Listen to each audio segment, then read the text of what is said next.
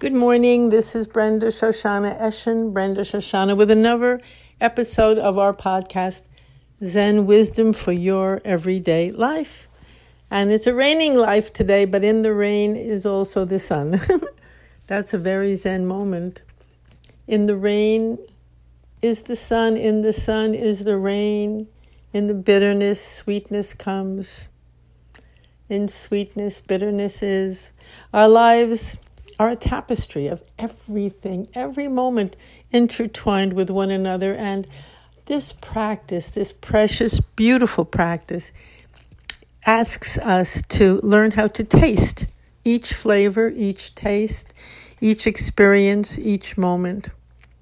And just by tasting it, not thinking about it, not analyzing it, not trying to get on top of it or transcend it or avoid it. We don't avoid anything here.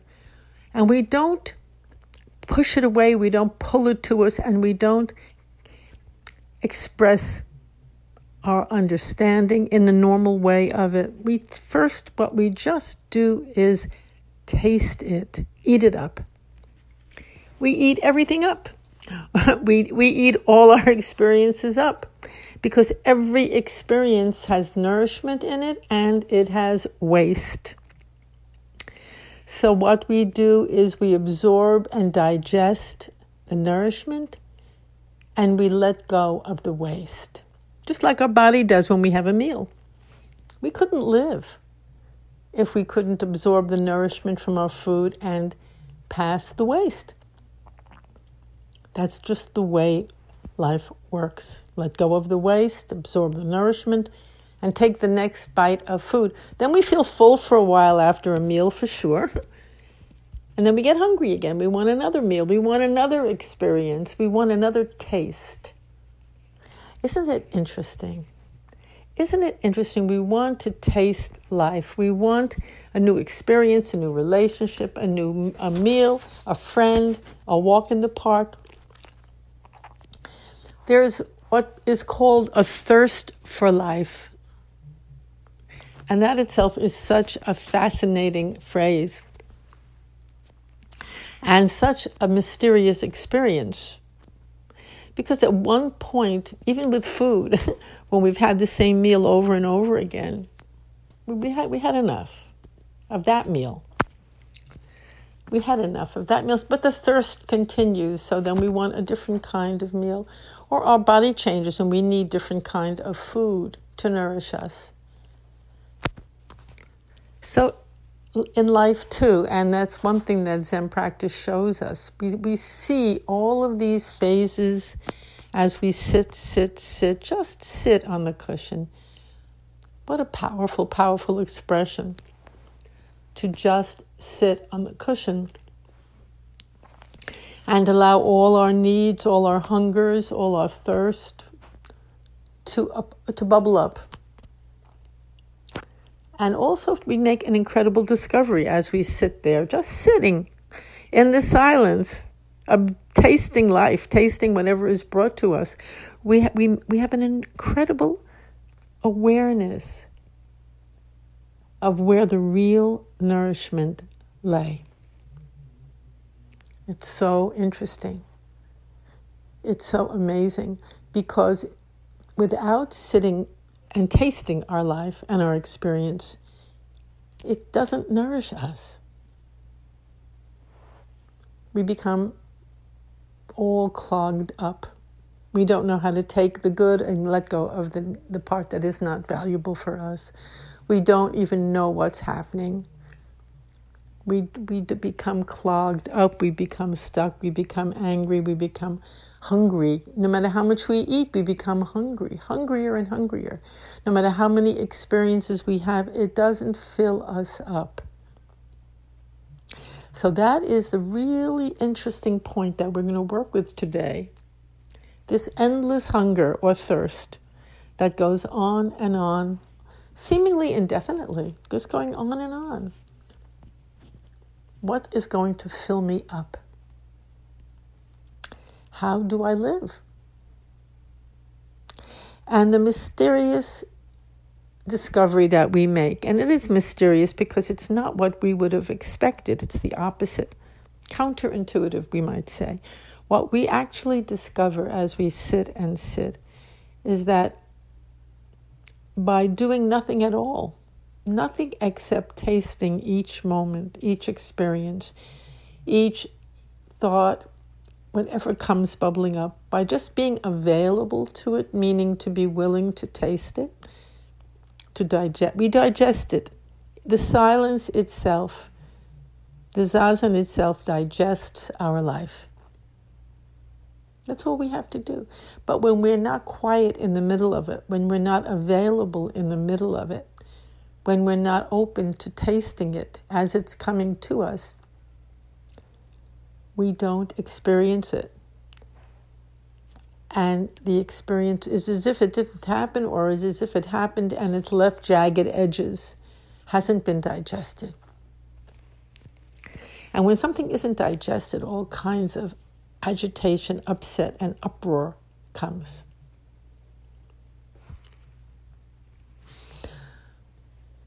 Now, in order to digest our experiences, it's, that's a very fascinating way of thinking of it. In order to digest them, we have to greet them. We have to taste them. In order to truly taste this moment or this experience, we ha- somehow it seems as if we need to stop what we're doing, stop reacting to it, stop figuring it out, stop talking about it, stop hoping it will be different, stop, stop, stop, and just be there with with what's happening. That's it. That's all. That's it. Now that sounds very fundamental. It sounds extremely simple, and it is very simple, but it's too simple because the mind wants complications. It's so simple that we don't do it. Now, I can understand that it seems very, very peculiar. Why do I have to just taste it thoroughly? Not comment about it, not complain about it, just taste it. In a way, it's like saying, yes, thank you. Almost like a little bow to the experience. Surrender to it, bow to it. Thank you for appearing. This too is for the good. This too contains wonderful nourishment. And as we just take that attitude towards it, by itself, the experience will evolve. I love that word, evolve. It will develop, it will grow, it will feed you what you need, and your system will naturally discard the waste, what's not necessary, what's not valuable, what's not helpful. You know, we have an incredible system. Our body for, is an incredible system. Our, it's amazing when you think of it, how we can we, how we can transform a piece of fruit that comes naturally from the tree into something so beneficial and delicious. We eat it, we, we love it, we taste it, we swallow it. We don't do this consciously. Our, our whole body knows how to do this. And in the same way, our consciousness, our beingness knows, it knows what to do with these endless experiences that present themselves to us. And while we are alive, that is what happens. We have one experience after another, after another, after another. Joko Beck called it experiencing, experiencing, experiencing. It's a process, a continuing process that goes on and on. So what we have to learn is how to be with this process. Not how to stop it. Sometimes we think, well, we sit to stop all thoughts and go into samadhi and go into a deep state. And that does happen naturally on its own, and it's wonderful when it happens. But that's just another experience. After that, more experiences will keep coming. They keep coming. Keep coming. And that is the process of our life. At the, I heard that at the very end of her life, Joko Beck said, well, she, her last words I heard were, ah, this too is a wonder. Wow. What an incredible statement.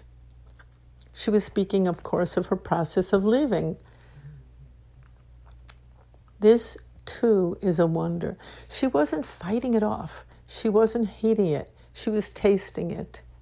She was digesting it. She was absorbing it. And a beautiful, beautiful, beautiful response came from her, which has lifted and inspired and empowered so many, so many.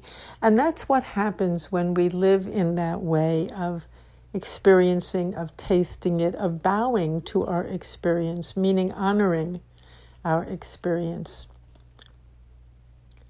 From that attitude, from that stance, from that practice, whatever word you want to call it, a beautiful, a, a beautiful response. I don't mean necessarily poetic, which hers certainly was, but I mean a beneficial response, not just for yourself, but for everyone around you comes. So we do stop. We stop resisting life. We stop fighting it off. We stop complaining and explaining and blaming, all of that. We stop that.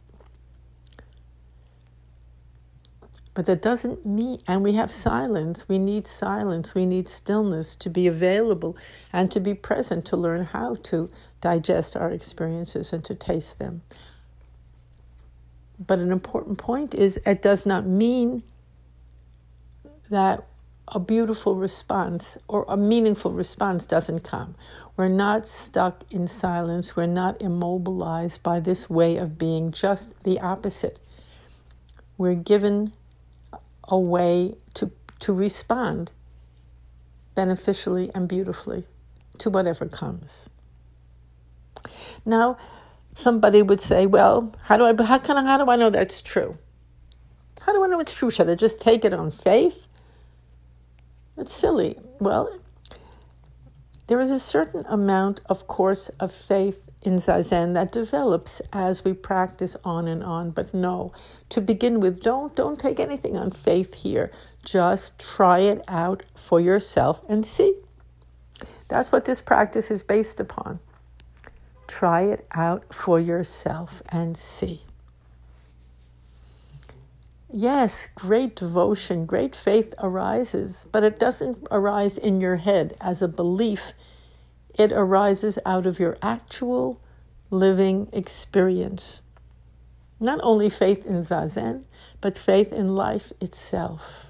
Trust that all that comes to you is nourishing and can be experienced and can also be, parts of it can be let go.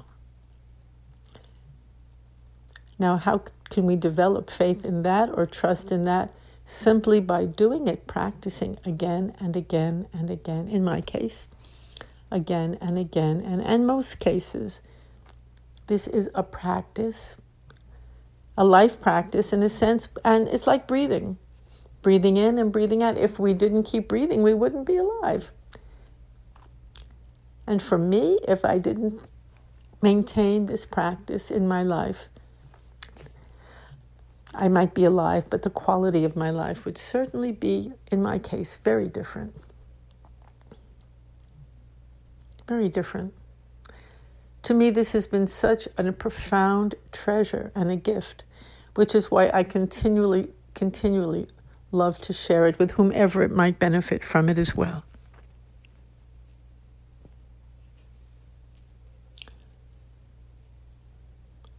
Thank you. Thank you so much for listening and for joining us on this podcast.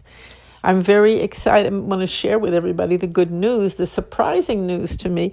I just I received an email that this podcast is listed among the top seventy-five Zen podcasts in the complete, in the whole world, in the internet. So I'm thrilled to know that from Footsteps. It was, it was told to me by Footsteps, and it's on their blog. And I'm so grateful and touched.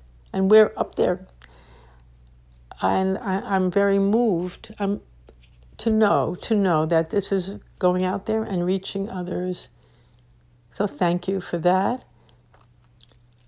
The, the U R L for this podcast is w w w dot zen wisdom today dot com. And I always, as you know, love to hear from you. If you want to write to me, my email is top speaker at yahoo dot com. Any questions, comments, anything, I'm here. I love to answer. And and I truly want to thank you for listening, because even though I don't see you at the moment, I feel your presence as I talk. And maybe someday, pretty soon even, we'll all get together, whoever wants to, on Zoom and say hello. So again, have a wonderful, wonderful, wonderful week. Taste your week. Be there for it. Don't avoid it. Somehow, you know, all the actions we take, a lot of it, not all of it, but a lot of it is a way to avoid having the experience that's being given to us. Don't, let's not avoid it. Let's bow to our experience and be present for it and see what happens next. Thank you. Thank you once again. Have a great day. Brenda.